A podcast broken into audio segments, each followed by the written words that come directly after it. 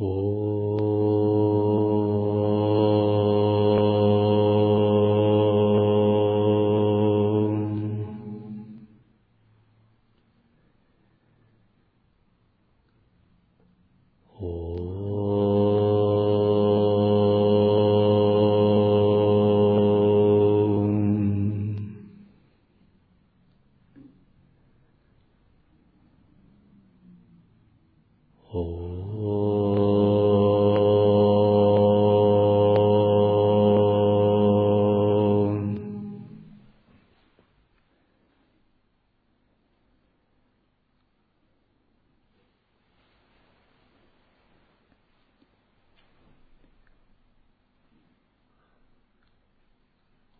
Текст Бхакти Сутры Нарады.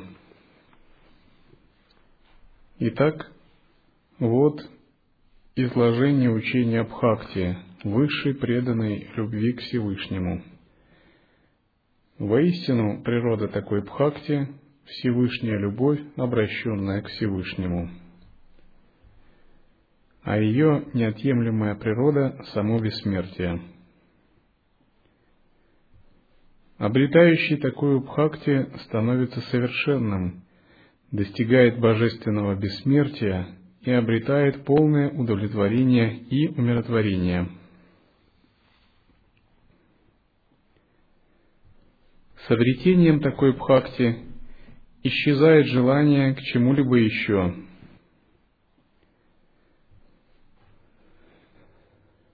Такая личность становится свободной от печалей и ненависти кому бы то ни было.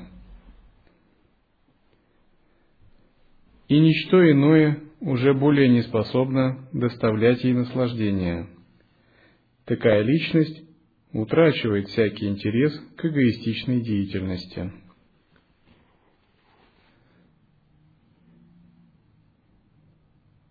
Если рассматривать учение о шестнадцати стадиях с точки зрения принципа преданности, бхакти, то стадия передачи примерно соответствует вере, шрадхе.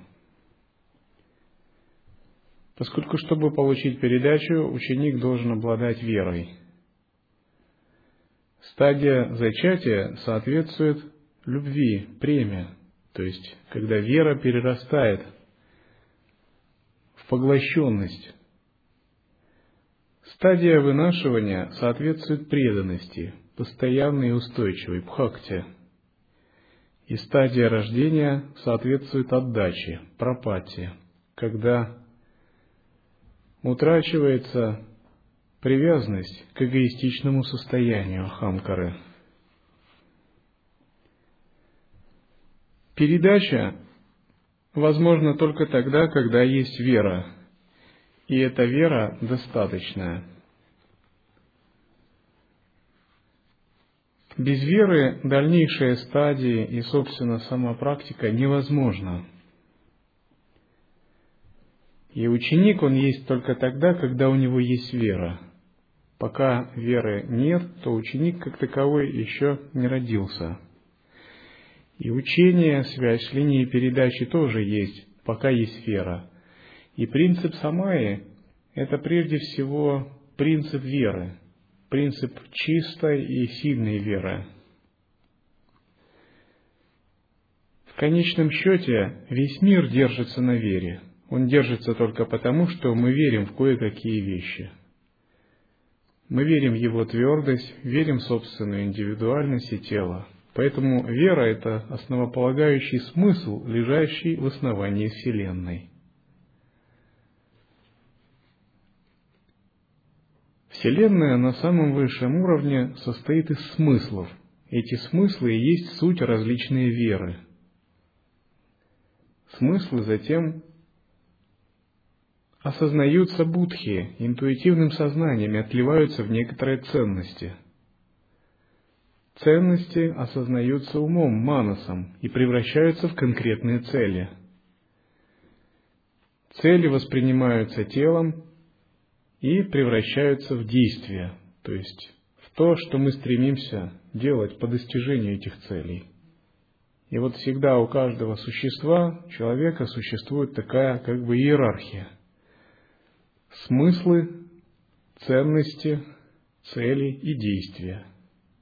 И вот вера связана с самым высшим уровнем, со смыслами.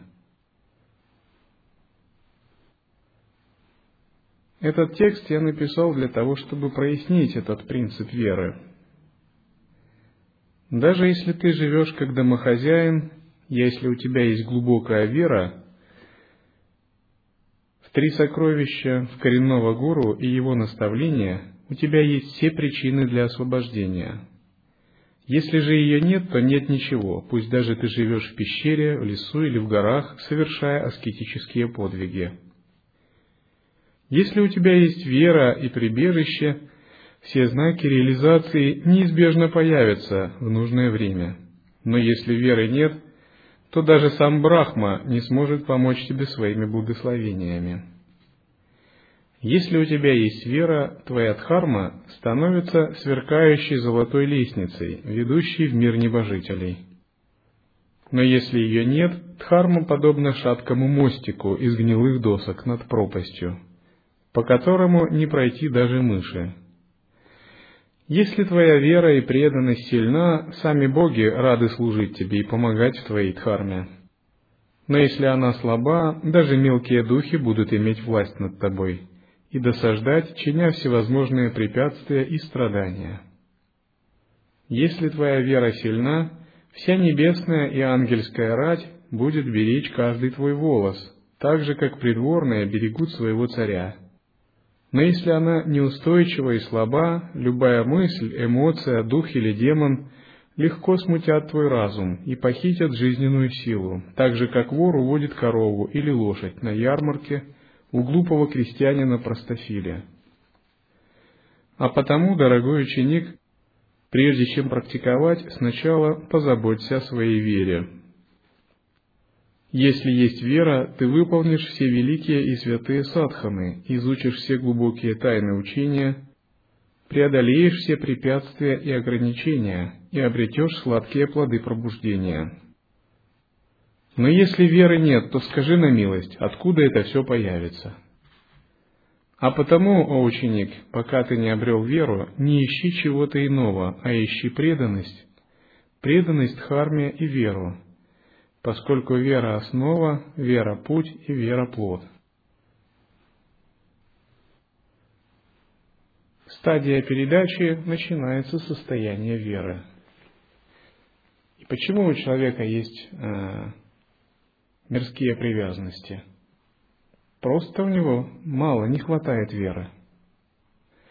Или почему сердце человека иногда смущается, одолевается чем-то? Потому что ему не хватает веры, чтобы противостоять этому. Именно в этом все дело. И напротив, если ваша вера сильна, то вы являетесь таким непобедимым воином Дхармы, способным сражаться на земле, на небе и в воздухе. И даже сам Мара ничего не может сделать такому йогину. И истинная вера, она перерастает в прему, постоянную любовь к Всевышнему Источнику. Когда происходит поглощение, такому йогину ничего не интересно из мирского и эгоистичного – потому что он непрерывно поглощен созерцанием Всевышнего Источника. И такая любовь перерастает в предание себя, в преданность. Преданность соответствует стадии вынашивания, и, наконец, преданность завершается стадией самоотдачи, полным растворением эго, пропатти. И Нарада говорит, познав такую бхакти, личность становится опьяненной любовью к Богу и зачарованной ею, ибо такая личность непрерывно наслаждается блаженством Атмана, то есть своего истинного Всевышнего Духа. Такая бхакти или Всевышняя преданная любовь к Всевышнему не имеет ничего общего с желанием или вожделением, ибо ей свойственна отреченность. Воистину, эта отреченность – не что иное, как посвящение Всевышнему всей своей деятельности, то есть отказ от ее плодов, как мирской, так и духовной.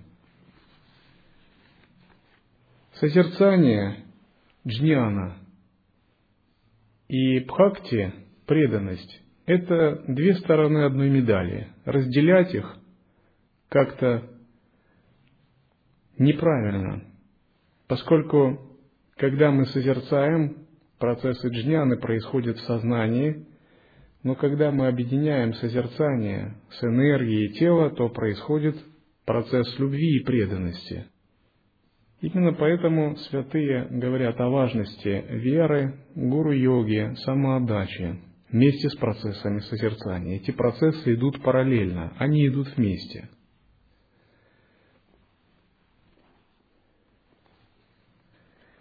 Обычно в традициях школ преданности существует так называемая школа кошки и школа обезьяны. Но это не шалинское кунг-фу, не школы шалинского кунг-фу. Это именно традиции, которые говорят о немного разных подходах. Школа обезьяны говорит, что как детеныш держится за свою мать, и он должен прилагать усилия, чтобы за нее держаться, когда она прыгает по деревьям. Чтобы удержаться и с ней путешествовать, он сам должен за нее крепко держаться. То есть есть определенные усилия. Школа обезьяны называется Маркатаньяя, путь обезьяны, или путь детеныша обезьяны. А путь кошки называется Марджараньяя, или путь котенка. А котенок же в отличие от детеныша обезьяны, он не держится, а его держит мать. И все, что ему надо, это только доверять матери. Она хватает его зубами за шкуру и просто сама его несет. И здесь нужно просто отдаться в состоянии полного предания себя в абсолютном доверии пребывать. И по логике вещей надо начинать с состояния детеныша обезьяны – Поскольку такая вера и преданность и созерцание еще не сильны, необходимо самому прилагать определенные усилия. Нужно самому держаться. А, нужно самому проявлять ревностность. Если вы пробормочете «я просто отдался, подобно котенку, в руки Всевышнего Источника, мне нет нужды больше ни очищать себя, ни практиковать, ни соблюдать принципы, ни быть внимательным. Меня Всевышний Источник сам будет в зубах нести. Это очень большая возможность просто быть в иллюзии, поскольку декларация преданности не является еще самой преданностью. Но именно ревностность, ревностный подход к садхане, к самоотдаче, к служению, именно то, что приводит нас ко второй стадии. Когда мы от состояния обезьяны переходим к состоянию котенка. Это и есть путь полной предачи себя, полного самоотречения, когда эго начинает таять в абсолюте, и все, что не делается, все всегда посвящается абсолюту. Полное отождествление себя со Всевышним, говорит Народа, и растворение в нем через переживание искренней и однонаправленной преданности – и полное безразличие ко всему, что противоположно такой преданности, такова природа отреченности. Искренняя и однонаправленная преданность подразумевает отказ от какой-либо еще поддержки. Человек, который обладает сильной верой, сильной любовью, преданностью и самоотдачей, он не нуждается еще в каких-либо поддержках, потому что именно они сами являются поддержками. Вот есть большая разница, существует ли такая преданность у человека или нет. Если человек без нее, и он моет тряпкой пол, к примеру, и он думает, когда же это закончится? Я делаю, и это начало, и это конец. И мне бы побыстрее от всего этого избавиться и заняться чем-то приятным, потому что то, что я делаю, это не очень приятно. А мне бы что-то, что мне более приятно. И он никогда не здесь и не сейчас, он в будущем. Он думает, в будущем вот это будет приятно, а это надо такая неприятная вещь, от которой надо побыстрее избавиться. И он никогда не в настоящем моменте, он никогда не служит. Фактически это рабочий по найму. По какому найму? За двухразовый просад он делает служение. Но рабочий по найму, он никогда не достигнет освобождения, потому что он делатель, он не служитель. Освобождение достигают служители.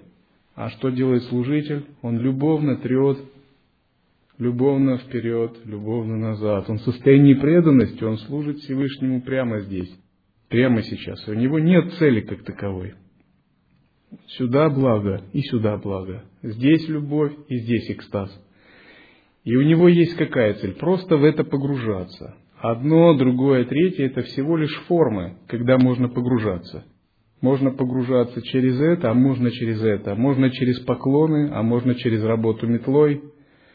Можно через мытье тарелки, можно через ходьбу. Но погруженность никогда не исчезает. И он не думает, о, это неприятное занятие, скорее надо оставить, делать что-то приятное. Потому что у него, в принципе, все занятия приятные – они погружают его в блаженство служения. Это и есть служитель.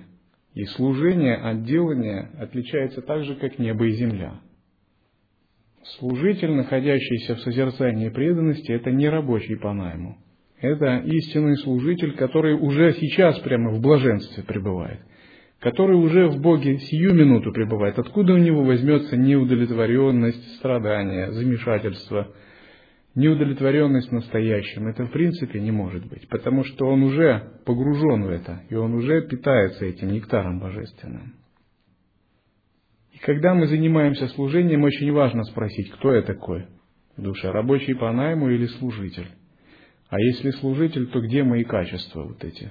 Где привнесение принципа служения? Именно тогда, когда мы обнаружим, что наше эго – невнимательно или продолжает какие-то ставить чувства делать или эгоистичные мотивы, мы должны сразу же его поставить на место и стать вот таким служителем. А служитель всегда, он переживает блаженство от служения, потому что служение – это трансцендентальный процесс, и оно сопровождается принципом осознавания –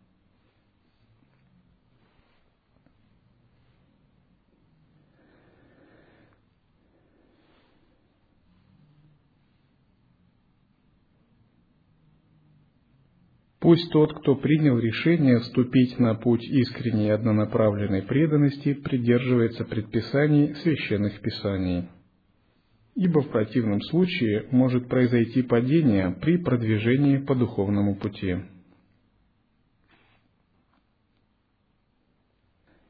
Из-за различий во взглядах отличительные черты Бхакти описываются по-разному.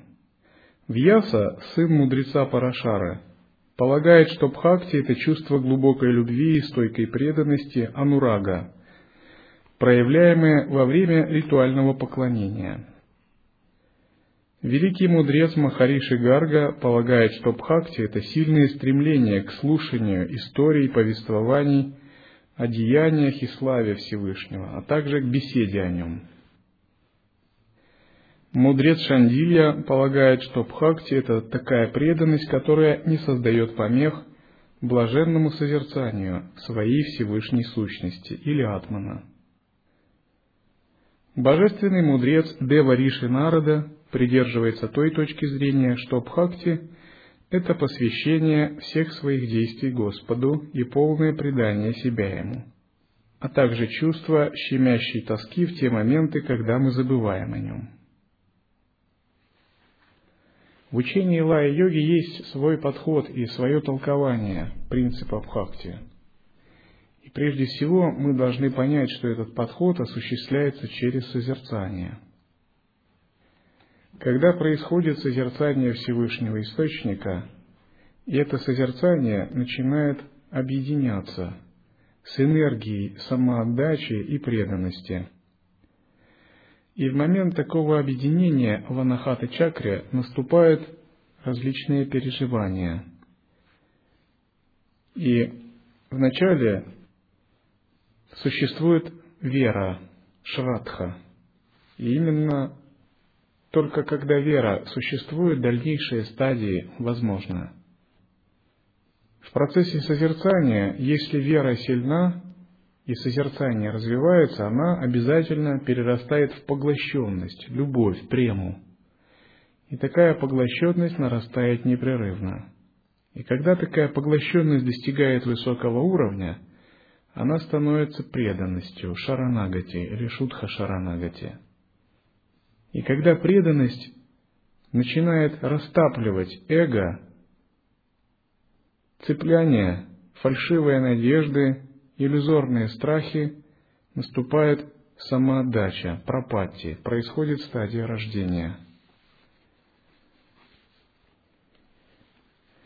С точки зрения учения лай-йоги, здесь подход совершенно особый, поскольку мы говорим, что в таком принципе бхакти и самоотдачи не существует двойственности. Тот, кто выполняет самоотдачу, и тот, кому выполняется самоотдача, суть одно. И что означает посвящение всех своих действий Всевышнему? Это означает предельный принцип самоотдачи и интеграция естественного состояния со всеми действиями – Посвящение всех своих действий не означает, что вы говорите каждую секунду «я это посвящаю, я это посвящаю». Это означает, что вы находитесь в полном состоянии растворения эго в процессе самоотдачи. И в момент любого действия такое посвящение происходит естественно.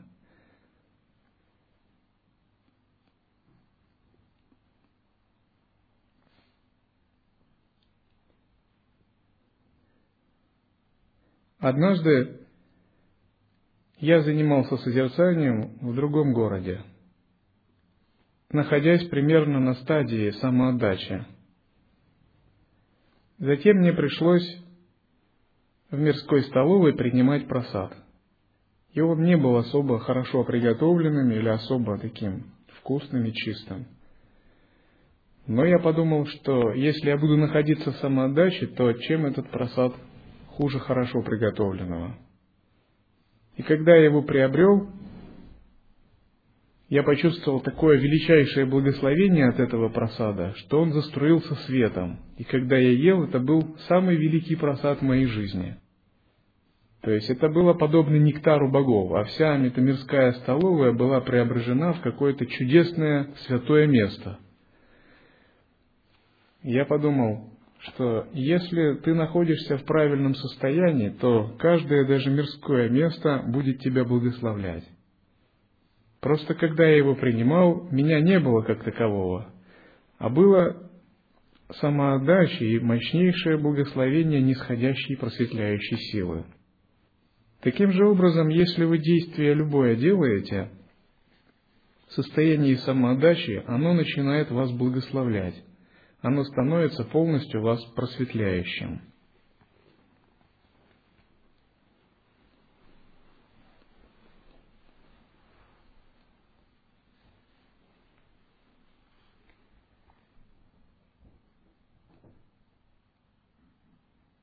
Чем больше вы погружаетесь в принцип преданности и самоотдачи, тем глубже растет ваше созерцание – и напротив, когда ваше созерцание вырастает, вы видите, что нет иного пути.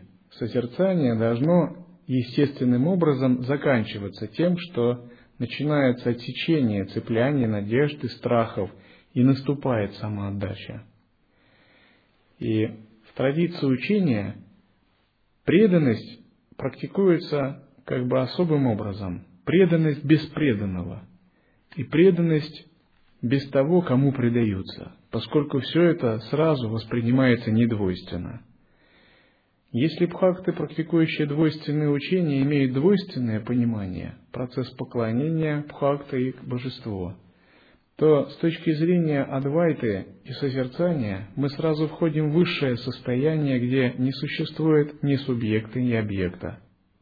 Именно такая преданность самая великая – и тот, кто находится в такой преданности, у него всегда есть большая ревностность, большой энтузиазм и большая радость.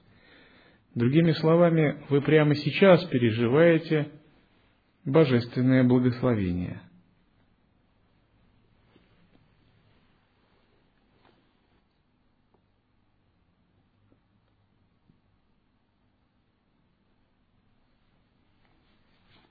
И Нарада описывает одиннадцать различных форм бхакти, божественной любви. Первая из них – любовь к восхвалению его божественных качеств. когда у вас возникает стремление постоянно медитировать на качество Всевышней основы. Когда вы размышляете над качествами вечности, бесконечности, непостижимости, абсолютной свободы, игры, блаженства. Когда основа, Всевышняя основа, является для вас объектом очень большого внимания, когда вы не размышляете о чем-то относительном, а вы постоянно медитируете на качество Абсолюта. И, разумеется, Абсолют существует как с качествами, так и без качеств. Нельзя сказать, что он не имеет вообще качеств. Поскольку если сказать, что он только не проявлен, не имеет качества, это означает, что Абсолют какой-то ущербный, имеющий недостатки.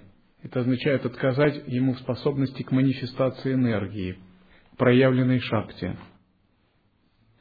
Затем проявляется любовь к его проявленным формам.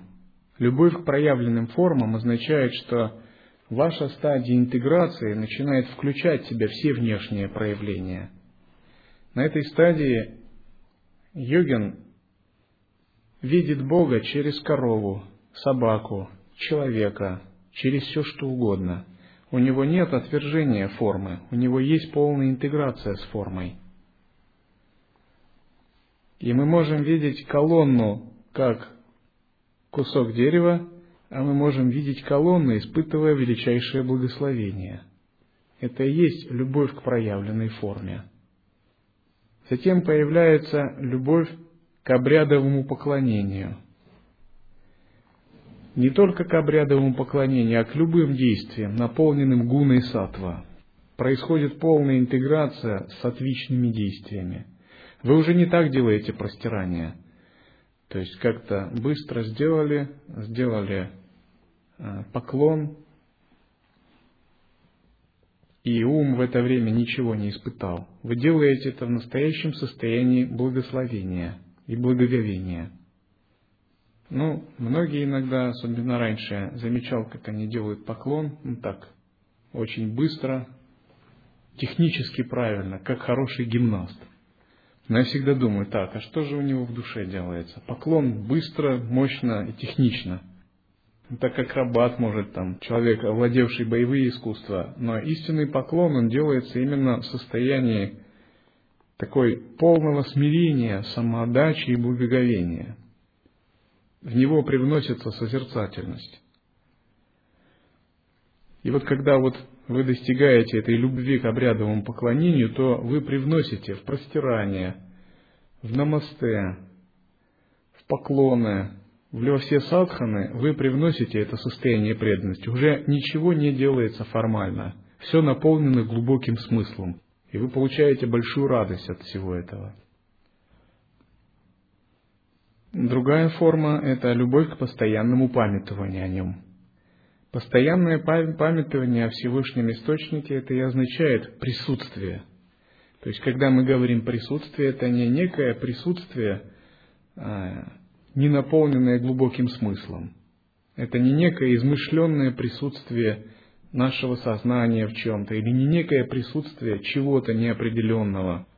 Это присутствие именно Абсолюта, присутствие Всевышнего. И на этой стадии происходит любовь к постоянному памятованию о присутствии, то есть любовь быть в созерцании, любовь к тому, чтобы быть погруженным в источник. Почему мы часто отвлекаемся? Потому что у нас нет к этому любви. То есть нам это не очень интересно. Мы думаем, это надо быть внимательным, надо постоянно контролировать себя, напрягаться. А ведь легче так забыться, куда-то погрузиться с головой. Это гораздо проще.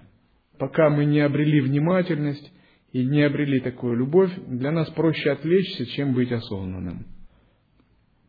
Но на стадии такой преданности существует любовь к погруженности в естественное состояние.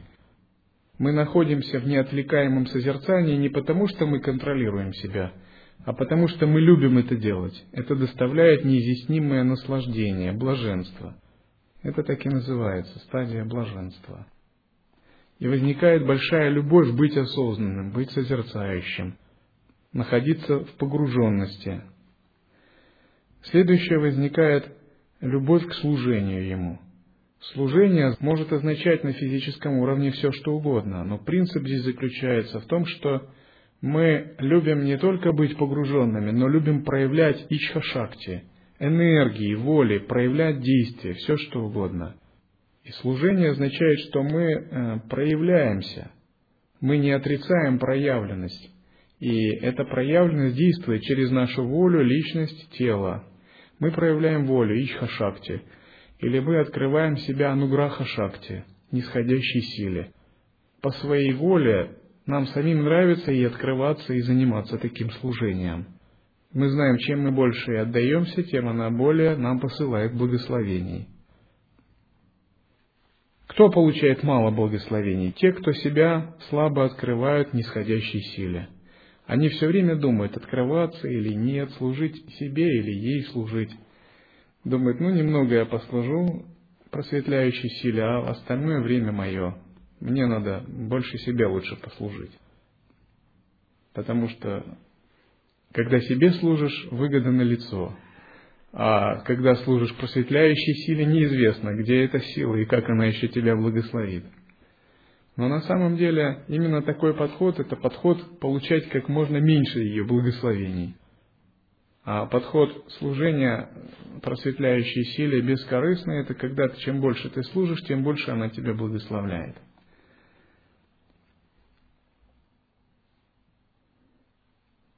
Затем описываются различные переживания.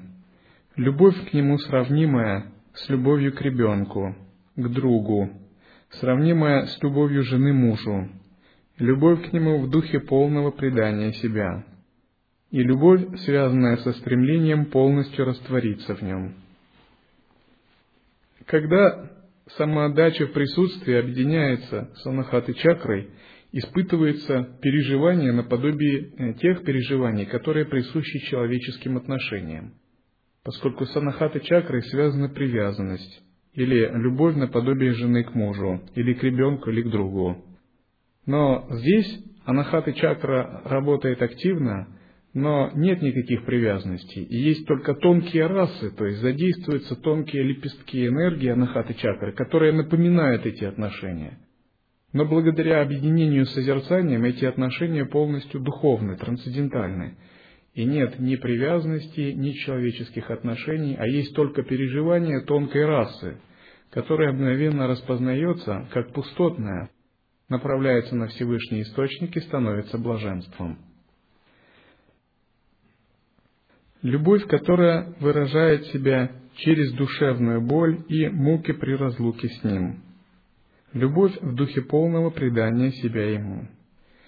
И когда созерцательное присутствие объединяется с энергиями от нахаты чакры, в зависимости от того, какие лепестки задействуются, переживаются различные расы, то есть вкусы или настроение такого преданного состояния.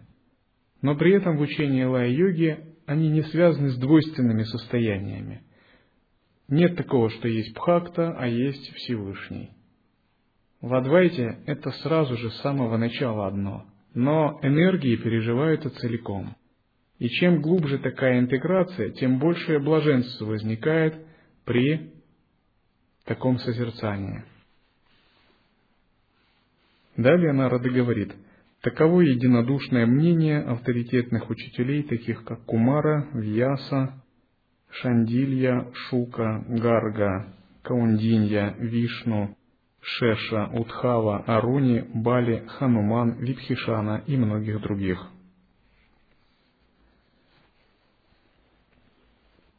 Поэтому, когда вы видите человека, который э, практикует, но вы заглядываете ему в глаза и видите там не радость, не любовь, а тоску, сомнение и страх, вы ему должны заглянуть в глаза и спросить, ты во что веришь вообще, Прабху? И ты кому предан? Ты кому служишь? Он скажет, как? Я вот этому всему трем сокровищам. И тогда его сразу же снова надо спросить, а где же твой экстаз? Где же твое счастье, лучащееся из глаз? Где твоя любовь, где твоя радость от всего этого, где твой танец, где твой огонь, который тебя изнутри. Ведь если ты все это делаешь, это неотъемлемо тебе присуще должно быть. Где твоя ревностность, энтузиазм, пробужденность? Ведь э, вера, э, любовь, преданность и самоотдача, они идут сразу же, вместе всегда. И что это за прабху? Этот прабху это мы сами, которого надо спрашивать.